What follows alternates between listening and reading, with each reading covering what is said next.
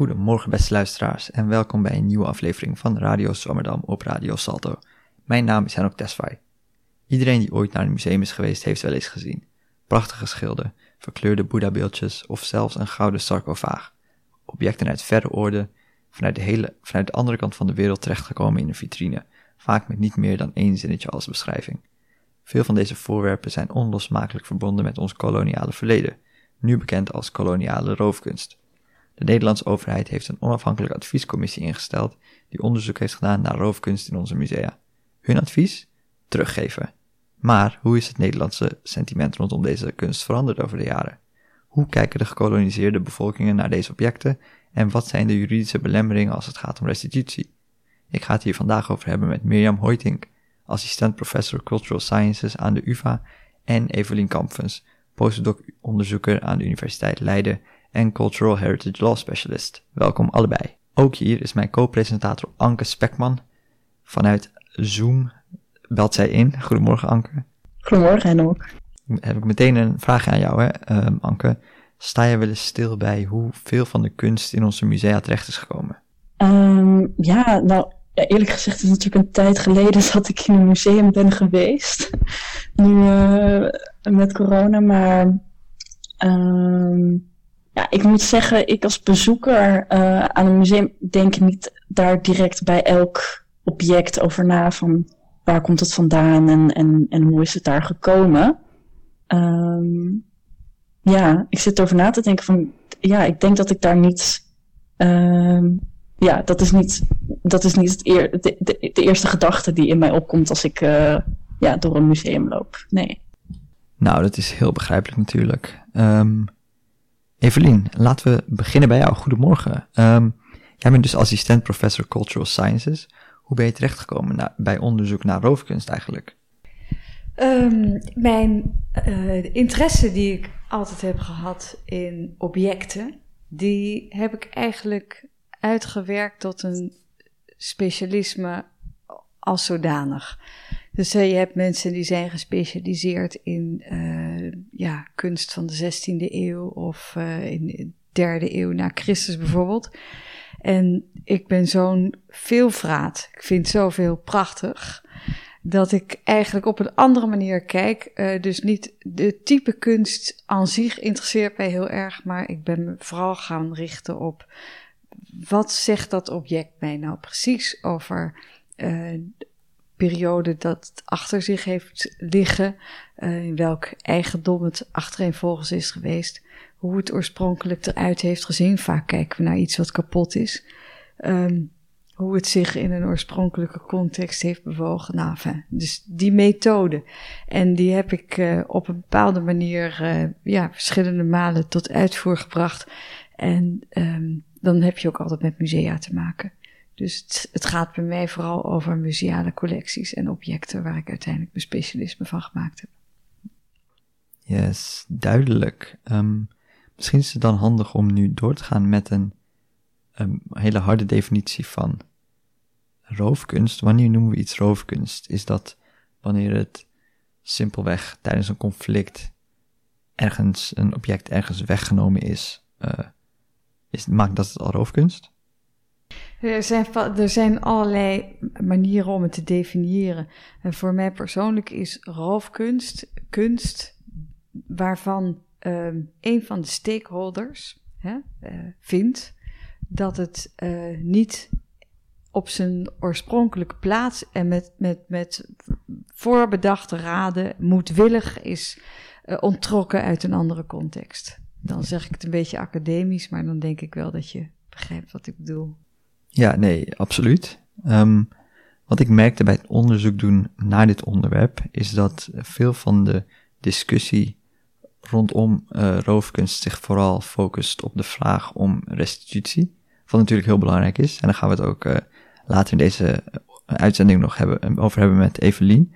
Um, maar dat de historische context waarin dit gebeurd is, eigenlijk niet echt um, bekeken wordt.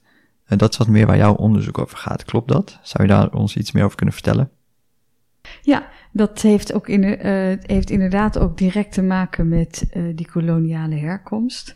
He, de periode waarin objecten ontvreemd zijn uit een oorspronkelijke context. Nou, in dit geval heel specifiek kijk ik naar uh, conflicten in de koloniale tijd. Althans, in de tijd dat Nederland een koninkrijk was. Dus alles wat zich na 1818 heeft plaatsgehad. dus over een periode van, laten we zeggen, een kleine 150 jaar kolonialisme in, in Indonesië. Mhm. Heel specifiek naar uh, de archipel. En uh, dan kijk ik naar ja, de manier waarop objecten echt als buit van dat conflict werden ontrokken aan de samenleving en mee werden genomen naar Nederland en hier een heel andere nieuwe betekenis kregen. Mirjam, jouw onderzoek uh, richt zich vooral op de Java-oorlog. Dat is volgens mij een oorlog waar wij in Nederland niet meer zoveel van af weten. Zou je ons even wat meer kunnen vertellen over wat het conflict precies inhield? Ja, mijn gedachte is om uiteindelijk een tot een aantal publicaties te komen, die ik ook niet allemaal in mijn eentje ga doen hoor, maar ook hopelijk met de hulp van, van uh, heel veel anderen, um, waarin we verschillende conflicten gaan bekijken. Uh, maar voor mijn gevoel was het goed om te beginnen met die vroegste oorlog. Ook om zeg maar, de zaak chronologisch te bekijken. Ook om te snappen hoe dat kolonialisme en die houding ten opzichte van dat object. Mhm. En de houding tot opzichte van, van de cultuur. We krijgen steeds meer kennis daarover in de loop van de tijd. Hè, hoe, hoe dat zich ontwikkelt. Dus om die reden ben ik zelf begonnen met de Java-oorlog. En er is ook wel een en ander over te vinden. Maar het grappige is dat, uh, ja, uh, in Nederland bijna niemand weet er iets van. En ondertussen is het in Indonesië hè, wel was de eerste oorlog waarin echt oppositie werd gevoerd tegen de grote Nederlandse kolonie, de kolonisator. Mag ik daar een vraag bij stellen? Is, uh, ja, in Indonesië is het heel belangrijk, het heel groot onderdeel van de geschiedenis.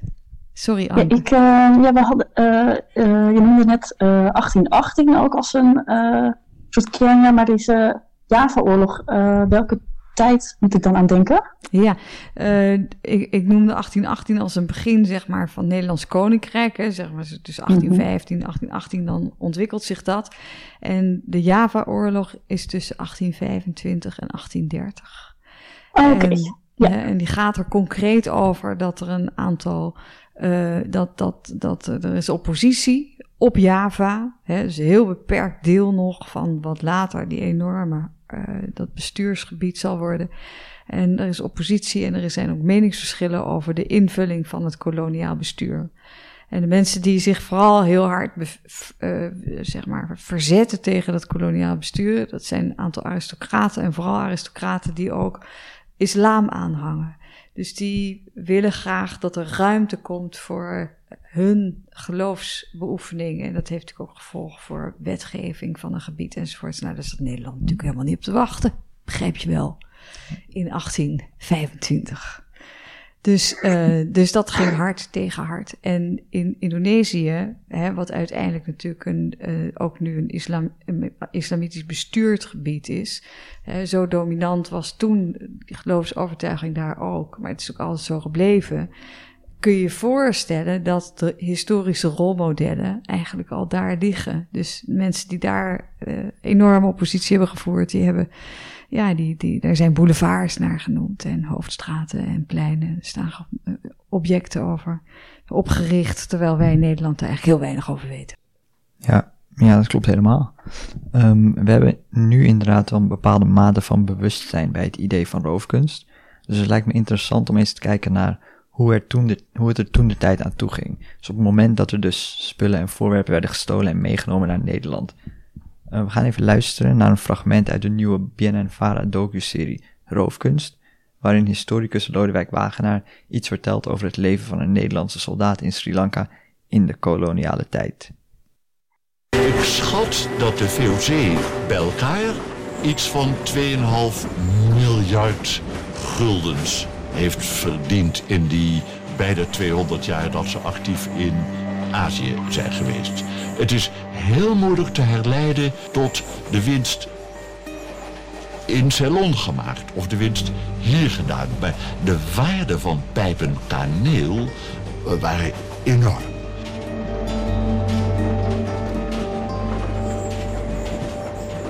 Wat wat is nou een gulden?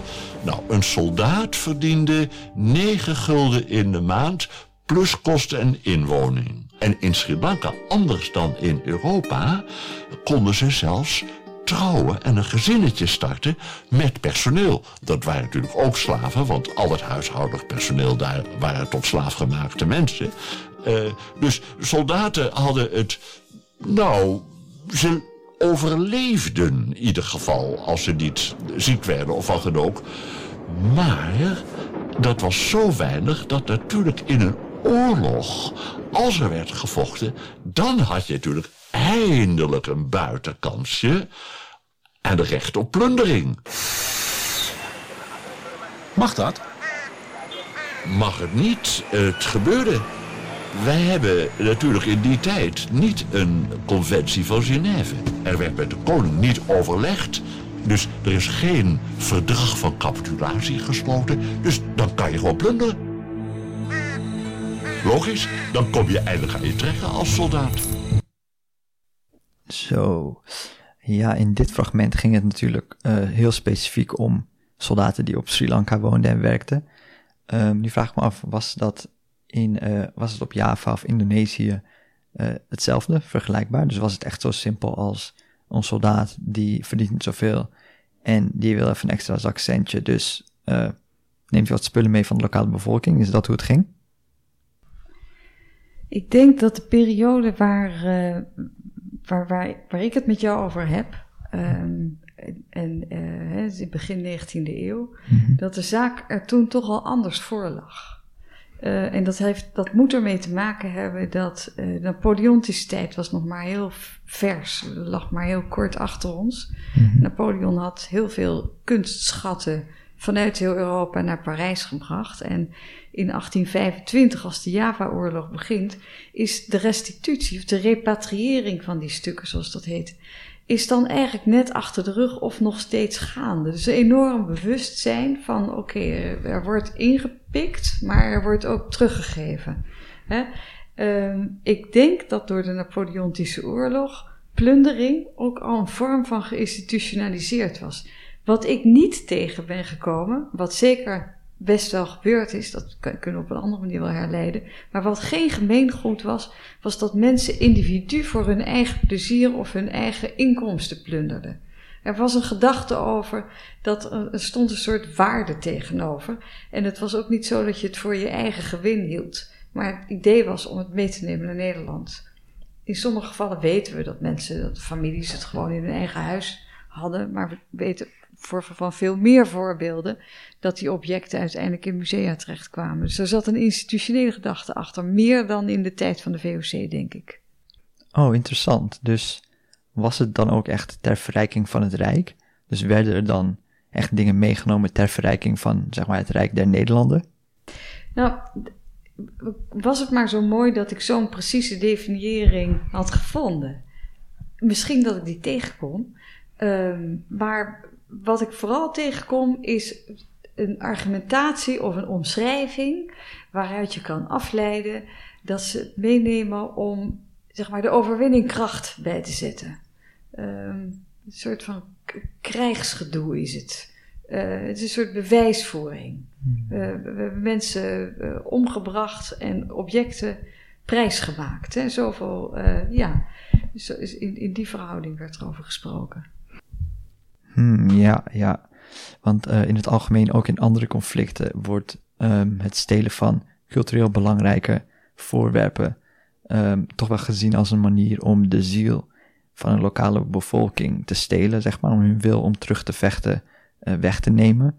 Is dat ook wat er uh, in deze conflicten aan de gang zou kunnen zijn? Is daar documentatie over te vinden? Heb je daar iets in je onderzoek over gelezen?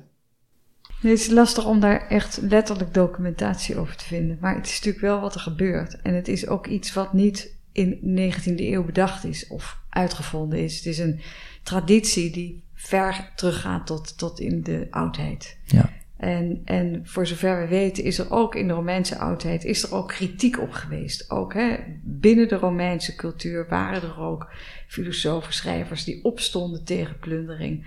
Later in de periode van, de, van het humanisme is dat ook zo geweest. Uh, mensen hebben zich verzet tegen het aspect van plundering met als argument van je onttrekt de ziel van een cultuur. Dus het bewustzijn dat dat zo is, dat, dat is, ja, jongens waren opgeleid die daar naartoe gingen, althans voor een groot deel, zeker die leiding hadden, die hadden dat meegekregen ook vanuit vertellingen op school over geschiedenis. Dat bewustzijn dat je een ziel uit een cultuur haalt is heel groot. En het is ook heel effectief.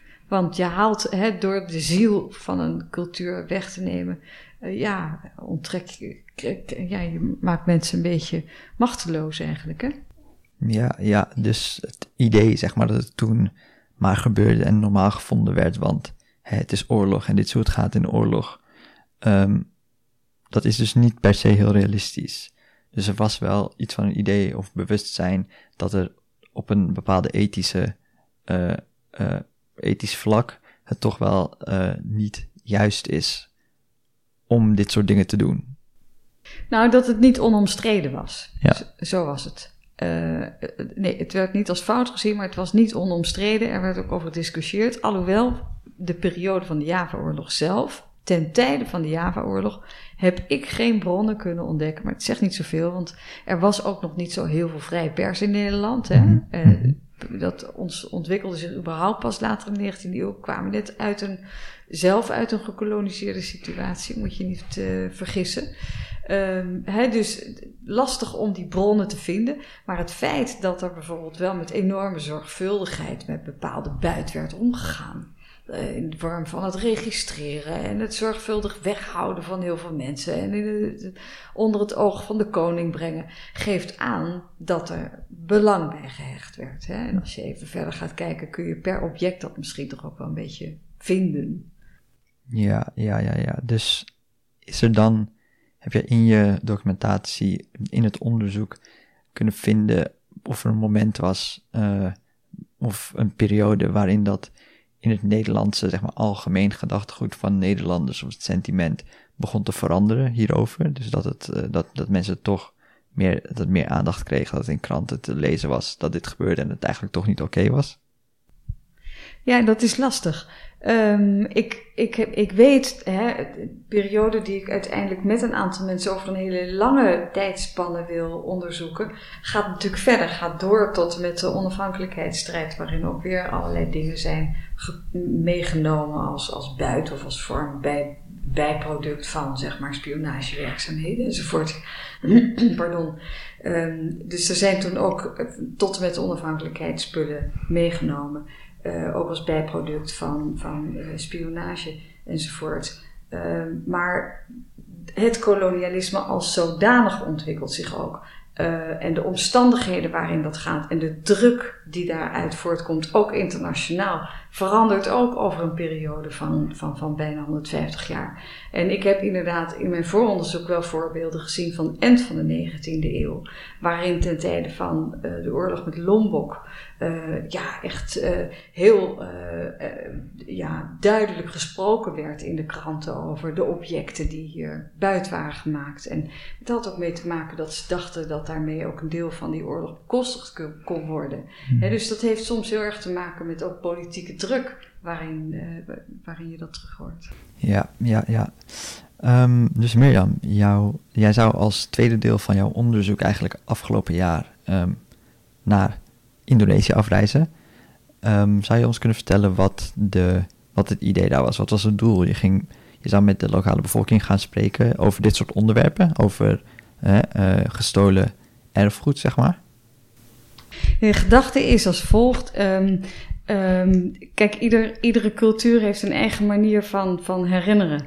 Um, en herinnering zit soms in het vertellen van verhalen van generatie op generatie, maar soms ook in het vormgeven daarvan.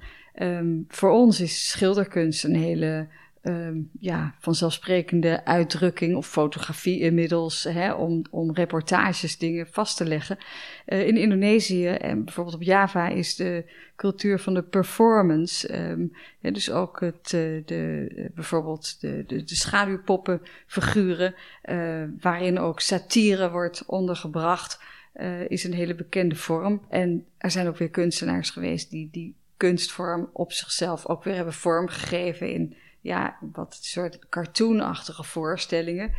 Um, ik ben benieuwd uh, hoe, zeg maar, door de generaties heen um, de Java-oorlog, in het specifieke geval van dit onderzoek, uh, is, is uh, doorgegeven. En vooral of het de objecten die toen buiten zijn gemaakt, of die vandaag de dag een rol spelen. En of dat 60 jaar geleden ook zo was. Of dat dat nu, omdat het politiek is geworden, ineens weer een issue is. En op wat voor manier dan ook. En daarover um, uh, zou ik in gesprek gaan met een aantal historici, maar ook uh, heel journalistiek. Uh, gaan kijken en überhaupt ook te kijken in het museum van wat is er gebeurd met objecten die al terug zijn gebracht en wat voor een impact heeft dat nu. Uh, maar ook op mijn agenda staat een, ja, een dag of vier, vijf in het atelier van uh, een, een, een smid gaan zitten om te kijken hoe object, bepaalde objecten worden gemaakt die veelvuldig zijn gestolen. Het zijn kerissen, het zijn een soort sierwapens, waar we er heel veel van hebben hier. En waar allerlei betekenissen aan worden toegekend, ook al tijdens het maakproces. En daar komt voor mij ja, het, de interesse natuurlijk naar het object gaat dan toch nog verder dan het koloniale aspect. Dan wil ik toch helemaal terug naar de basis van wat voor mystiek of belang of kracht zat daar al aan vast, waardoor het later voor de eigenaren zo belangrijk was. Dat Nederlanders het belangrijk vonden om het, van, om het ze afhandig te maken. Ja, ja, want ja, zoals Anke al zei aan het begin van ons gesprek, um, ik kan me voorstellen dat we heel vaak in een museum langs, uh,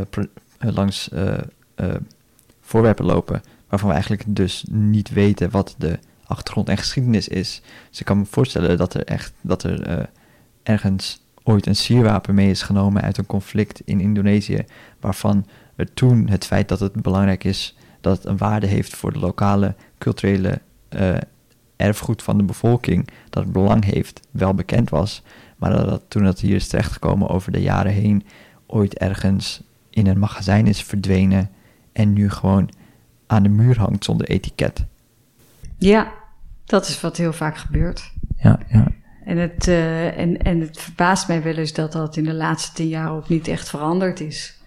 Musea niet juist dat aangrijpen om te laten zien wat er wel en wat er niet via die weg in een museum terecht is gekomen. Vooral omdat musea zich nog wel eens beklagen dat heel veel publiek tegenwoordig denkt dat alles gestolen is.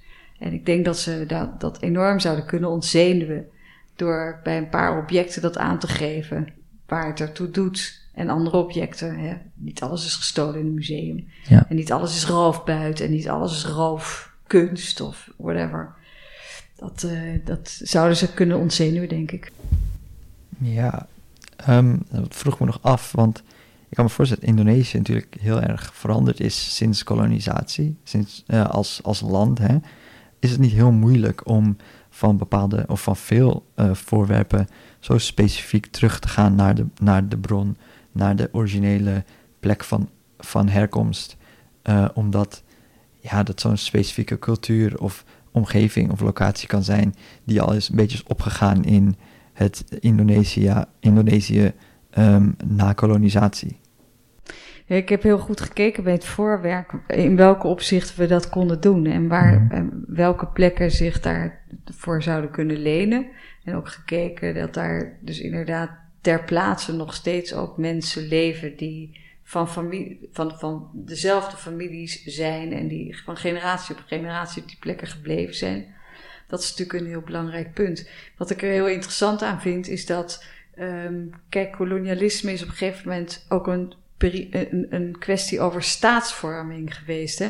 Uh, als wij nu zaken doen met Indonesië, doen we dat met een gecentraliseerd nationaal bestuur. Ja. Dat is, een, dat is on, misschien wel de belangrijkste koloniale erfenis. Want waar wij ooit begonnen in Indonesië op Java en gaandeweg ook andere eilanden, was totaal decentraal natuurlijk. Hè? Ja. Dus centralisering is, is koloniaal.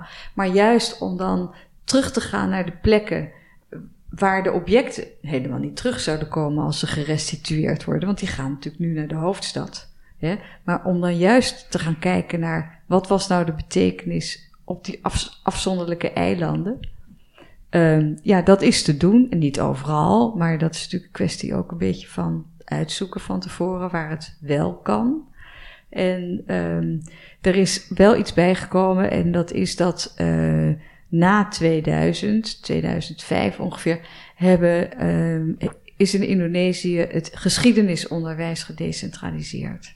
En uh, dat betekent dat ze nu op de afzonderlijke eilanden ook hun eigen geschiedenissen mogen vertellen. Nou, de effecten daarvan, hè, dus de eerste leerlingen die daarvan uh, van hebben geprofiteerd, dat zijn mensen die nu studeren.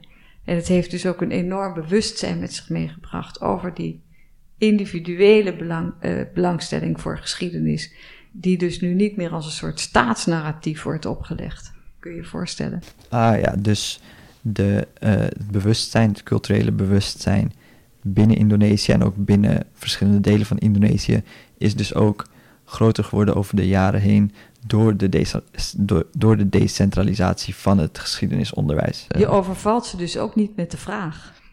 Nee, nee, nee, nee dat is interessant, want um, in de, de roofkunst uh, documentaire, de eerste aflevering, is ook een fragment dat, uh, dat ze in Sri Lanka uh, aan de lokale bevolking vragen stellen over een, een kanon dat ooit is meegenomen door de Nederlanders. Um, van, kennen jullie dit? willen jullie dit terug? En de mensen daar, die kijken naar en zeggen, nou, ik heb geen idee wat dit is. Uh, ik weet niet waar het vandaan komt, wat moeten we ermee? We hebben er geen band mee. Um, is dat iets, dat is natuurlijk specifiek Sri Lanka, is dat iets wat je ook, dat, dat, dat zou je dus tegenwoordig in Indonesië eigenlijk minder snel verwachten, die uh, onverschilligheid erover? Die kans is vrij groot. En het type voorwerpen wat er is meegenomen uit Indonesië is ook nog wel steeds um, zeer gewaardeerd in Indonesië en gekend. Ja, en heeft ook een lange continuïteit gekregen, ook daarna, ook in de vervaardiging. Dus het, uh, het is natuurlijk sterk afhankelijk ja, of hoeveel waarde er aan iets wordt gehecht. Maar uh, het schouder ophalen ken ik niet zo. Al is het wel heel erg afhankelijk van het object, uh, de omstandigheden, de cultuur nu, de verhoudingen, ook met Jakarta. Of ze um, nou per se direct in die restitutie geïnteresseerd zijn, dat is weer iets anders. Ja, nee, helemaal, helemaal duidelijk. Zoals ik in het begin van de, van de uitzending eigenlijk al zei, kan het soms wat raar voelen tegenwoordig om door een museum te lopen als je de volledige geschiedenis en context achter, uh, achter het voorwerp kent. Afke gaat ons in, ons in haar column eens vertellen wat haar is opgevallen in haar zoektocht naar een nieuw favoriete museum. Als je goede voornemens wil laten slagen, moeten ze concreet en realistisch zijn. Dus ik neem me elk jaar voor om minstens één keer per maand naar een museum te gaan. Een lekker duidelijk doel, prima haalbaar en dankzij de museumkaart heb ik zowel een stok achter de deur als een betaalbare optie om mijn quotum te halen. Maar ja, ik hoef denk ik niemand uit te leggen dat ik mijn voornemen afgelopen jaar niet gehaald heb. Best jammer, want van de meeste musea word ik erg gelukkig. Ik vind het heerlijk ontspannend en inspirerend. Ik krijg een acuut vakantiegevoel van door een museum lopen. Je even helemaal laten opslokken door een andere wereld. Genieten van de schoonheid. Eens even echt ergens bij stilstaan en je laten verrassen. Heerlijk. En tja, dat zijn nou eigenlijk precies dingen waar ik wel behoefte aan heb na een jaar pandemie. Uit wanhoop ben ik laatst dus maar voor een digitaal museum gegaan. Naturalis. Tegelijk met mijn vader en zus, dus het was nog een familieuitje ook. Het digitale Naturalis haalt het echter in geen velden of wegen bij het echte Naturalis. Er was eigenlijk geen zak aan. We konden rondlopen door het in 360 graden gefotografeerde museum, maar we konden niks van dichtbij bekijken en we konden de bordjes niet lezen en onze digitale verplaatsing door de zalen ging nogal abrupt, dus ontspannend was het ook niet. Het digitale museumbezoek versterkte hoogstens onze behoefte om weer eens echt naar een museum te gaan. Het gaat dus niet zo goed met mijn voornemen. En als ik echt eerlijk ben, was het voor de komst van SARS-CoV-2 toch eigenlijk ook al best een uitdaging om elke maand naar een museum te gaan. Voorheen liep ik aan het eind van een museumloze maand gewoon nog even snel het stedelijk in. Waar ik me sowieso altijd een uurtje kon vermaken met de vaste collectie. en vaak ook nog een leuke tentoonstelling tegenkwam. Alleen ben ik verhuisd naar Nijmegen, dus even naar het stedelijk gaan heeft tegenwoordig nogal wat haken en ogen, zoals een tamelijk lange treinrit. En nou is Nijmegen een ontzettend leuke stad in een prachtige omgeving, met een mooi theater en andere toffe culturele uitingen, zoals het In Science Film Festival. Maar qua musea val je toch meer met je neus in de boter als je in de buurt van het Amsterdamse Museumplein woont. Dat kan ik gerust zeggen, want ik heb alle musea in de omgeving in de eerste paar maanden van mijn Nijmeegse verblijf wel gezien. Tot aan het Openluchtmuseum in Arnhem, wat meer een attractiepark dan een museum is, aan toe. Zo fietste ik in maand 2 in Blijmoed naar Bergendal, een dorpje naast Nijmegen, om het Afrika Museum te bezoeken. Het lettertype van het museum is hetzelfde als dat van het Tropenmuseum in Amsterdam. En dat vond ik een leuk museum de laatste keer dat ik er was, dus dit leek me ook wel wat. Er bleek zelfs dezelfde tentoonstelling te staan als destijds in Amsterdam, dus het zal wel echt een samenwerking zijn. Afgezien van die tentoonstelling, over de creaties van modeontwerpers in hedendaags Afrika, bekroop mij bij dit museumbezoek echter beslist geen vakantiegevoel, maar wel een hoop ongemak. Met name bij het lezen van een infobordje waar mensen uit Afrika ten tijde van de kolonialisatie werden neergezet als ook geen lievertjes. Ahem. Ik hoop maar dat ik dit verkeerd begrepen heb en dit niet een poging was geweld van kolonialisten te vergoelijken. In de tuin van het museum, bij de nagebouwde traditionele woonconstructies uit verschillende gebieden in Afrika, voelde ik me vervolgens een beetje als een indringer bij iemand thuis. Ik fiets minstens één keer per maand langs de afslag naar het Afrika Museum, want die ligt op de route naar de Zevenheuvelenweg. Een weg die zijn naam eer aan doet en daarmee leuk is om op te nemen in een wielrenrondje. Maar de afslag zelf heb ik na die ene keer niet meer genomen. En voor mijn maandelijkse quotum zie ik het voorlopig somber in.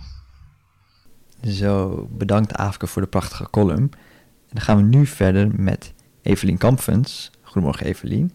Um, jij bent dus jij hebt een achtergrond als jurist, wat best anders is dan, uh, dan Mirjam.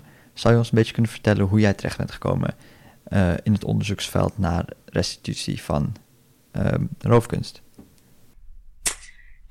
ja, zal ik beginnen met zeg maar, mijn persoonlijke fascinatie hiermee. Die is eigenlijk ontstaan toen ik in Griekenland woonde een tijdje in Griekenland gewoond en daar speelt al, zeg maar, de, de, iedereen kent de, de kwestie rond de Elgin marbles of de Parthenon marbles. Dat zijn stukken van het Parthenon en die staan in uh, het British Museum. En dat is al echt decennia lang, of eigenlijk al sinds ze gestolen of uh, meegenomen zijn door Lord Elgin aan het begin van de 19e eeuw, is dat een kwestie. Goed, daar is die. En ik, ik als jurist dacht ik van hoe hoe zit dat eigenlijk? Uh, mijn specialisme is eigenlijk zeerecht, dus internationaal recht. En dat is ook een heel vaag gebied. Dus ik dacht van, hoe zit dat eigenlijk? Nou, hoe dan ook, ik ben naar Nederland teruggekomen. Ik heb een hele tijd gewerkt op het gebied van nazi-roofkunst. En daar liep ik eigenlijk aan tegen de... Uh, uh, ja, realiteit dat ook al denkt iedereen uh, het uh, voorwerpen moeten terug, roofkunst moet terug naar de rechtmatige eigenaren, dat wat onder ons recht eigenlijk helemaal niet zo zit. Dit soort claims zijn vaak verjaard. En uh, vervolgens ben ik uh, sinds een, paar jaar uh, een proefschrift aan het schrijven, of dat heb ik nu geschreven eigenlijk, waarin ik een aantal categorieën van roofkunst met elkaar vergelijk. En de vraag dus stel eigenlijk van, hoe zit dat eigenlijk? hoe bekijk je dat en wat voor regels zijn ervoor? Yes. Dus dat is mijn achtergrond. Ja, en um, jij hebt dus in jouw proefschrift meerdere soorten roofkunst met elkaar vergeleken bijvoorbeeld dus nazi-roofkunst en koloniale roofkunst. Klopt het dat er bij nazi-roofkunst eigenlijk veel meer succesvol restitutie is geweest? Dus dat dingen echt daadwerkelijk zijn teruggebracht, teruggegeven. En dat bij koloniale roofkunst minder is.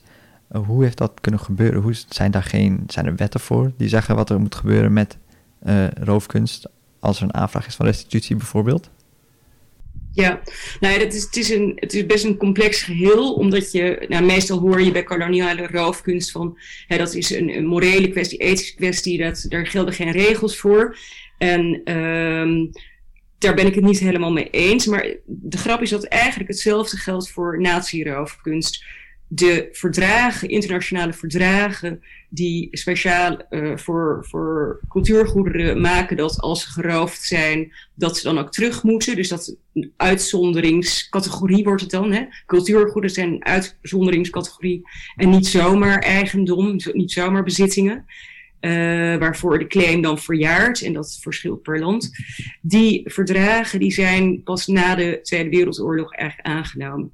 Dat wil niet zeggen overigens dat er niet al veel eerder internationale normen golden die wel uh, toch een bijzondere uh, beschermde positie gaven of geven aan cultuurgoederen. En dat is wel grappig, want ik hoorde jullie net zo praten en ik hoorde het fragment. Hè, en je, die soldaten die mochten daar uh, gewoon plunderen en er waren geen regels voor. Maar goed, Mirjam zei het ook al eventjes. Polybius, Cicero, Hugo de Groot. Er is eigenlijk een rode lijn. Het is, ja, plunderen is iets van alle tijden, maar de rode lijn, althans vanuit het internationale recht, is eigenlijk ook zo dat altijd eigenlijk cultuurgoederen een bepaalde beschermde positie hebben gehad. En juist omdat het een kwestie is van identiteit. En uh, nou ja, in, in de woorden van uh, Hugo de Groot, en, die refereert aan, die, die citeert Cicero eigenlijk van, je neemt niet mee van anderen, ook al is het je vijand, iets wat van grote waarde is voor hen en voor jou van minder belang. Dus dat, is eigenlijk wel grappig. Maar goed, jouw vraag was natuurlijk, hoe komt dat verschil? Hè? Hoe zit het tussen uh, nazi-roofkunst en koloniale roofkunst. Ja, dat klopt. Dat is, er, er zit inderdaad een verschil.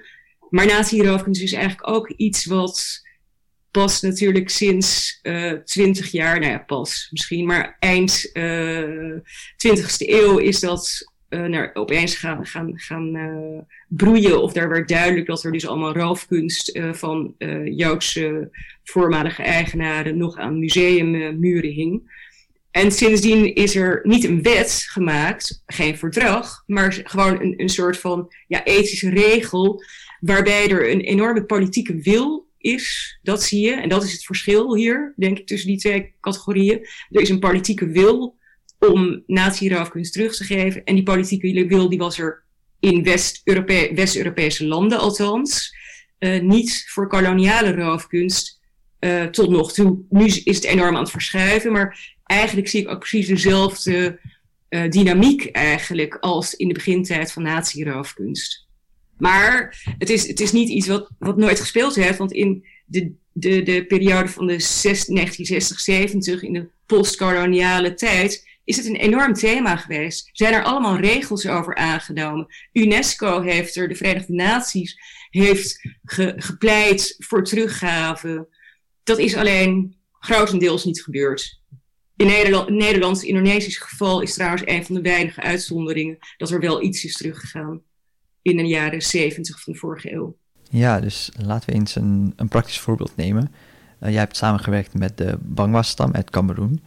Uh, stel deze stam, of nou, dit zal waarschijnlijk ook echt gebeurd zijn natuurlijk, uh, deze stam ziet dat iets wat, wat oorspronkelijk hun eigendom was, terecht is gekomen in een of ander Frans museum.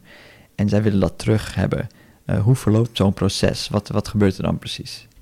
Ja, nou in dat specifieke geval, daar ben ik inderdaad nauw betrokken bij geweest. Daar gaat het om een hele collectie van beelden die net zoals toen zeg maar in Lombok of in heel veel in West-Afrika uh, al die punitieve acties, punitieve koloniale roofacties, waarbij uh, ja, heel veel, uh, net zoals in Benin, geplunderd is. Dus dat is ook zo'n hele collectie van, van Bangda voorouderbeelden. En die zijn naar Berlijn meegenomen door de Duitse kolonisten. Zijn deels nog in Berlijn en Duitse musea en deels in New York en in Frankrijk. Nou, um, ja, hoe verloopt dat dan? Nou, dat is dan eigenlijk best jammer om te zien dat ondanks die uh, bewegingen die er zijn en, en beleidslijnen, dat als je, ik zie dat dus, ik, kan dat zo meekijken hoe dat dan gaat, dan wordt er een vriendelijke brief gestuurd en niet van wij willen dat nu per se uh, direct terug, maar kunnen wij een keer uh, komen praten hierover? Want dat is, ja, en dat, ja, dat is in Frankrijk beantwoord met een brief van een advocaat. Met zeg maar van nee, daar hebben we geen behoefte aan. Overigens gaat het daarover dat beeld is een heel belangrijk beeld. De Bangwa Queen, dat is een, was ooit voor een recordbedrag bij Sotheby's uh, verkocht. En het, heeft allemaal, het is door Man Ray gefotografeerd. Een heel belangrijk voor ons, belangrijk kunsthistorisch beeld. Maar voor de Bangwa dus een, een, een heilig voorouderbeeld. Nou, daar eindigt het daar, zeg maar. Dus gewoon niets, niets welkom. En in Berlijn, eigenlijk ben ik bang, net zo. Althans, zeg maar, op een gegeven moment horen ze dan gewoon niet meer. En wat me daarin opvalt, is dat dan de reactie is van de Bangwa natuurlijk, van ja, als het zo moet, ja, dat, dat vraagt om een soort van confront, confrontational approach, noemde hij dat. dat hebben we precies hetzelfde eigenlijk een beetje met de nazi-raafkunst gezien. Gezien mensen die toch bang zijn, musea die toch bang zijn om die dialoog aan te gaan. Terwijl ik persoonlijk denk dat het helemaal niet om de eigendom gaat hier. Het gaat om de erkenning van het onrecht. Het gaat om het vertellen van het verhaal. En om uh, de erkennen van de herkomst van dit beeld en hoe dat is, voor, dat het een, een voorouderbeeld is van de bangwaarder, dat staat er nou nu niet bij, hè, al deze informatie. En dat, daar gaat het volgens mij om. Maar toch, ja, die musea zijn ontzettend bang. Ja, en, en het is lastig natuurlijk. Hè? En het is ook helemaal niet fijn natuurlijk om als een soort van ja, dader opeens, terwijl je zelf denkt als museumpersoon of als ja, überhaupt wij, zeg maar, van we hebben er toch heel goed voor gezorgd. En, hè, dat, dat, uh, hoe, en dan word je opeens in een soort van, voel je je in de beklaagde bank gezet misschien. Ja, ja, kan ik me voorstellen. Want, um, en zoals je al zei, het, uh, het, het heeft voor de Bangwa in dit geval bijvoorbeeld een, een andere waarde, andere betekenis. Is het dan een probleem dat we langs elkaar heen spreken bijna, waar het in één instantie gaat om eigendomsrecht, want het is van ons, we hebben het, we hebben het, uh, ligt nu hier, hoe het hier gekomen is, nou, die claim is verlopen, uh, het is nu ons eigendom, en de Bangwa die er een, een culturele waarde en een heel ander, ja, dat, dat gaat bijna niet eens meer over, over eigendomsrecht, maar een cultureel recht erop uh, zien te hebben.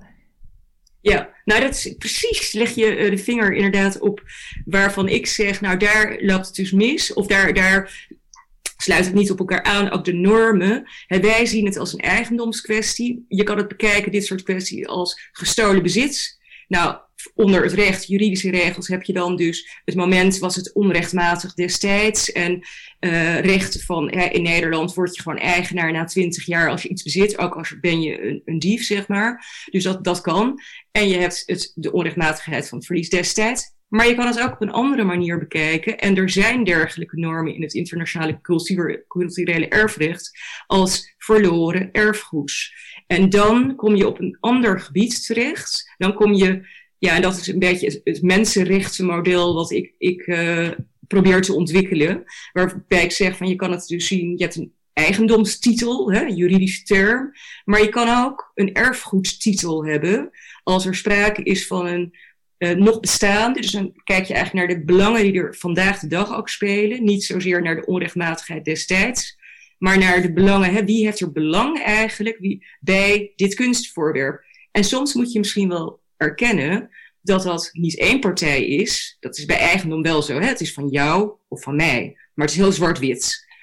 En bij een erfgoedtitel kan je eigenlijk misschien wel, moet je misschien wel erkennen dat soms er meerdere belangen zijn Hè? Ik bedoel, uh, ja, uh, en dat is eigenlijk al heel lang erkend op, op een andere manier. Namelijk bijvoorbeeld als je, nou, er was een, een, grappig geval van een Japanner, die had een uh, Japanse eigenaar, die had een, schilderij van Vincent van Gogh. Heel waardevol schilderij. En die had bedacht, nou, dat gaat met mij in mijn graf.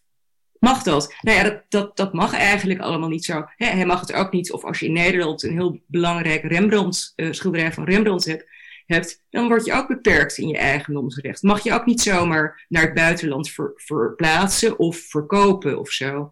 Dus net zoals daar het algemeen belang eigenlijk geldt, heb je ook een specifiek belang, zeg ik, uh, van de herkomstgemeenschappen of de auteur van een kunstwerk. Hè, dat, dan kom je een beetje op dat intellectuele eigendomsrecht eigenlijk. Ja, ja, dat, is, uh, ja, dus dat, is, dat is denk ik een heel belangrijke stap of zeg maar een, een, een verandering van uh, zienswijze. Ja, dus het zou dus het zou in de praktijk niet alleen maar gaan om het verplaatsen van het eigendom van de ene naar de andere partij, maar ook het, het verschaffen van toegang tot die eigen cultuur, um, tot die objecten van eigen cultuur die de Bangwa kwijtgeraakt zijn in het proces van kolonisatie. Klopt dat? Ja, want in, in dit eh, model zeg maar, is het recht op cultuur. Ehm, is, is een heel centraal punt eigenlijk. Het recht op toegang tot je eigen cultuur, dat is je, een mensenrecht. Daar heb je een uitwerking van in de zogenaamde UNDRIP, en dus een verklaring met, dat wordt als gewoon terecht wel gezien, dat inheemse volkeren recht hebben op toegang, controle en in sommige gevallen uh, ook, ook repatriëring, bijvoorbeeld als het om menselijke resten gaat. Wat je dus ook dan meteen als voordeel hebt, denk ik, is dat je dus een klassificatie hebt, al naar gelang de identiteitswaarde van een bepaald voorwerp. Het gaat dus niet om alleen maar eigendom, en het maakt niet uit wat het dan is, maar afhankelijk van het soort voorwerp kan daar dan een bepaald recht bij passen of een oplossing. En dat valt natuurlijk heel vaak samen. Hè? Laten we wel zijn, want als iets heel duidelijk, bijvoorbeeld de Benin bronzes en zelfs het Bangwa, de Bangwa beelden, denk ik, dat je, ik kan uh, heel goed verdedigen dat eind 19e eeuw of begin 20e eeuw, dat er toen al dwingend recht was, internationaal recht, die verbood om tijdens oorlogen uh, kunstwerken mee te nemen. Er was namelijk eh, al in 1898 is het verdrag van, van Den Haag, een Haags uh, landoorlogsreglement afgekondigd. En daarin is dat opgenomen. Het punt is van internationaal recht dat het heel lang alleen maar onder civilized nations gold. Dus dat die norm niet werd, werd ja, die, het, was, Afrika was een land en daar woonden uh, ja, ik durf bijna niet te zeggen, maar zo wordt er afgesproken in de Berlin Conference dan van hè, dat, dat moet, moeten wij ontginnen. Wij hebben als westerse geciviliseerde mensen hebben de plicht om dat te ontginnen. En daar hadden mensen eigenlijk geen rechten. Maar dat soort normen kan je nu, als je zegt van was het onrechtmatig of niet, dan durf ik te beweren dat dat onrechtmatig was voor, volgens het internationale recht. Dus daar moet je ook in uh, uh, onderscheid maken. Wanneer hebben we het over? Hoe is het verdwenen? En volgens mij, maar dan kijk ik ook even naar Mirjam, golden er namelijk onder de VOC wel degelijk uh, richtlijnen en normen die dit weerspiegelen. Volgens mij had VOC al heel lang bepaalde richtlijnen die plunderen verboden. Dus waar die meneer, ik ben even zijn naam kwijt, maar ik had het ook gehoord van, hé, hey, ja, dat, er waren geen regels voor. Dat, dat, uh, daar ben ik het denk ik niet helemaal mee eens. maar Mirjam, misschien niet er iets van weet. nee, ik kan niet zeggen of ik het daar wel of niet mee eens ben. Uh, het kwam mij wel wat vreemd voor. Maar ik ben onvoldoende ingevoerd in de VOC-geschiedenis om, uh, om daar echt concreet iets over te zeggen. Maar uh, ik ben het wel met jou eens dat uh, in de loop van de geschiedenis er eigenlijk geen conflict was waarin er geen gedachten waren over hoe je hiermee omging. Hè, daar was mm -hmm. toch altijd wel een, een gedachte over, er was ook oppositie over. En um, uh, nou ja, Cicero is inderdaad bekend. Maar hè, dus dat, daarom verbaast het mij wat ik hoorde over dat fragment van, van Lodewijk Wagenaar. anderzijds, het kan, ik weet het niet. Nou, ik, ik heb er dus wel eens van gehoord dat ze. Dus misschien moet ik daar ooit zelf onderzoek naar doen. Maar dat er inderdaad echt specifiek. Eigenlijk onder VOC, dus in Sri Lanka. dat wel degelijk de regels waren. Alleen het is toen toch gebeurd. Ja, dat is natuurlijk net zoals Hitler. Eh, in die tijd waren er zeker, zeker duidelijke regels. En het is toch gebeurd. En in, in Europa waren er in de 19e eeuw ook conflicten. En, en heeft Napoleon ook alles meegenomen, zeg maar. Maar dat, maakt, dat was echt een omslag, 1815. Omdat daarna toen echt de, uh, de, de Verenigde, uh, zeg maar de internationale gemeenschap, Europese gemeenschap, heeft bepaald, en er is heel lang over gepraat eigenlijk, dat het een principle of justice was. Dus echt een rechtsprincipe. Dat het niet meer uh, winners-takers, maar teruggaven en op basis van territorialiteit. Dus niet zeg maar, wij zijn nu de overwinnaars, dus wij nemen weer de, de dingen weer mee terug. Nee, er gingen ook dingen terug naar um, landen waar ze oorspronkelijk vandaan komen, die, die helemaal niet tot de overwinnaars behoorden. Daar viel overigens Afrika weer buiten, hè? buiten die. Eh, maar in ja. die zin zijn die Europese normen en die ontwikkeling van die rechtsnorm is echt in de 19e eeuw heel duidelijk, is daar een rode lijn in. Problematisch met koloniale setting is dat die normen dus niet werden toegepast op, ja, op andere gebieden. Ja, en nog los daarvan, ehm, op het moment dat er conflict is in een koloniaal gebied, is het eigenlijk op eigen grond, hè? Is het zo? Is Dan dat is het eigen grond. De- als, er, als er koloniaal conflict is. Nou, dat, al- dat is. In het geval van Java was het natuurlijk al, eh, was het bestuur over Java al toegekend. Dat er dan onmin is, neemt niet weg dat het gebied wel als, eh, als eh, hè, ook als je de kranten leest in die tijd, dan is binnenlandse berichten is de oorlog Ja. op Java. En dan daaronder Ja. staan de buitenlandse berichten. En dan zie je dus de onafhankelijkheidsoorlogen in Zuid-Amerika staan. Ja, dat is, dat is deels. eh, daar zat ik bijvoorbeeld ook met mijn onderzoek voor die Bangba-kwestie. Heb ik er echt naar gekeken van hoe moet je dat nou zien, hè? Eh, en daar heb je inderdaad, er is een onderscheid te maken als het eenmaal, hè, moet je dat zien als een langdurige bezetting van een land. Eh, nou, als het begint, zeg maar, tijdens de bezetting, dus die West-Afrikaanse of de Sri Lankese kwestie ben ik niet zo iets minder van op de hoogte, maar die West-Afrikaanse kwesties, dat is dan tijdens een verovering. Hè? Dus dat, en tijdens een verovering, en dat is echt, dat valt echt wel onder het oorlogsrecht. Dan is het En oorlogsrecht. ook, ja. en, en ook een bezetting. Je kan dus ook een koloniale overheersing. Dat, ja, dat kan je ook verschillend bekijken. ja. In hoeverre dat. eh, hè, want kijk, er waren daar natuurlijk. En dat speelt heel vaak mee, denk ik ook. Dat hè, zo- zo'n Bangba-beeld of zo, wij zien dat als eigendom. Maar daar was het onvervreemdbaar. Er waren daar natuurlijk ook wetten. Hè, de lokale bevolking had ook wetten. En die maakten dat dat onvervreemdbaar was. Dus uiteindelijk is de vraag, ja.